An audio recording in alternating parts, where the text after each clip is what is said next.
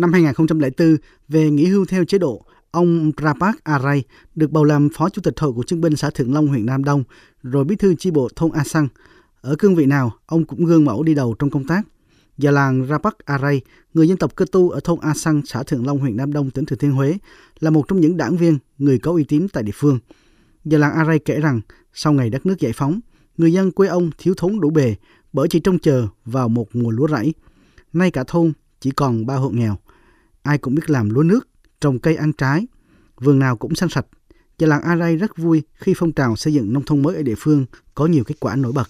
Vận động là làm ruộng, làm vườn, xây dựng nông thôn mới, đoàn kết với xóm làng, đoàn kết với tất cả cộng đồng để có xác định được có đoàn kết có sức mạnh.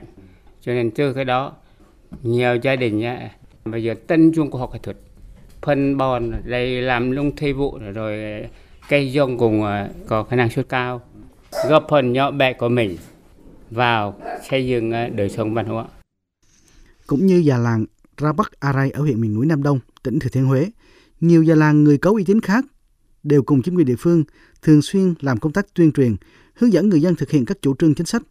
Nhiều người luôn đi đầu trong phong trào phát triển kinh tế, vận động bà con từ bỏ hủ tục, xây dựng đời sống văn hóa, giúp người dân địa phương từng bước thoát nghèo, xây dựng quê hương no ấm. Từ đó, người dân đã chấp hành tốt hơn các chủ trương của đảng, pháp luật của nhà nước như phong trào xây dựng nông thôn mới, cải tạo vườn tạp. Bà Hồ Thị Lục, người dân xã Thượng Long, huyện Nam Đông bày tỏ. Ông là một người già làng trong thôn thì họ luôn luôn tin tưởng, đồng hành với ông. Cái gì ông ra chỉ thị ba con ở dân làng hiện ai cũng tuân theo hết.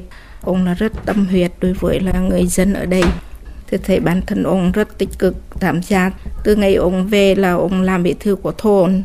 Ông gắn liền tất cả mọi vấn đề của thôn, của xóm. Cái gì khó khăn, tồn tại hạn chế, ông làm hết. Ở huyện Nam Đông, Trước kia, trong nhiều lễ hội của người cơ tu, thường có nghi thức đâm trâu. Gần 10 năm nay, nghi thức này đã được loại bỏ. Ban đầu, việc tuyên truyền người dân, đồng bào từ bỏ nghi thức này gặp rất nhiều khó khăn, không ít người phản đối.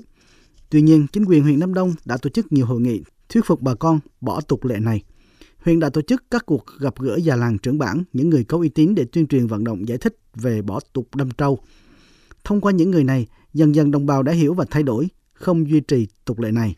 Ông Mai Văn Dũng, Phó Bí thư Thường trực huyện ủy, Chủ tịch Hội đồng Nhân dân huyện Nam Đông, tỉnh Thừa Thiên Huế khẳng định, người có uy tín được xem là cánh tay nối dài, đồng hành với chính quyền, giúp củng cố khối đại đoàn kết toàn dân, thúc đẩy tinh thần tự lực tự cường và ý chí vươn lên của đồng bào các dân tộc. Ban Thường vụ huyện ủy Nam Đông tổ chức nhiều hội thảo phát động dòng họ bản làng không có hộ nghèo, dân biết dân bàn, dân làm dân kiểm tra. Trong đó già làng, người có uy tín giữ vai trò nòng cốt.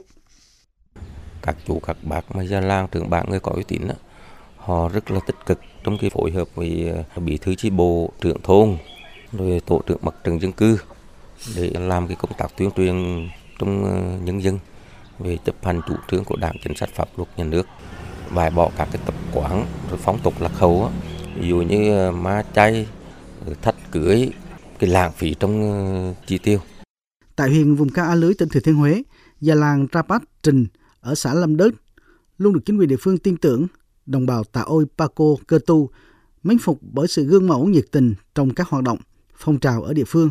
Năm nay đã ngoài 70, nhưng già làng Trình luôn tham gia đều đặn các lễ hội chương trình văn hóa văn nghệ do huyện xã tổ chức.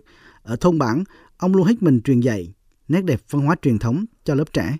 Dưới sự truyền dạy của già làng Ra Bắc Trình, các làng điệu dân ca dân vũ, những điệu múa truyền thống của đồng bào Tà Ôi được các bạn trẻ biểu diễn thuần thục người khác có thể ước mong là giàu sang kiểu khác nhưng mà tôi thì lại là ước mong là bảo tồn và nền văn hóa nền bản sắc của dân tộc mình nên các anh phải đề xuất xem để tạo điều kiện đó là cho là cái câu lạc bộ là cộng với là thế hệ.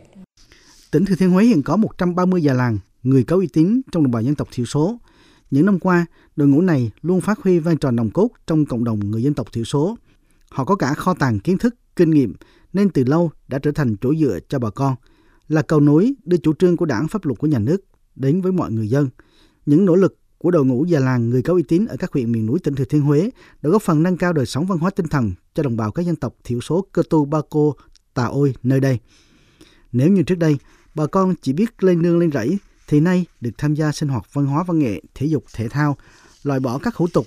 Con em đồng bào được đến trường, mạng lưới y tế phủ kín các thôn bản. Ông Lê Xuân Hải, Phó trưởng ban dân tộc tỉnh Thừa Thiên Huế cho biết, tỉnh đã có nhiều chính sách động viên, phát huy vai trò của người có uy tín.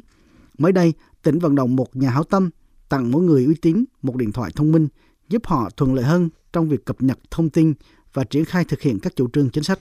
Người có uy tín đang được cung cấp các cái thông tin về chủ trương chính sách của đảng à, rồi được tổ chức thăm viếng khi có ốm đau, hoạn nạn rồi được tổ chức hàng năm à, đi tham quan học hỏi các mô hình hay cách làm sáng tạo của đồng bào các dân tộc thiểu số trên địa bàn toàn quốc.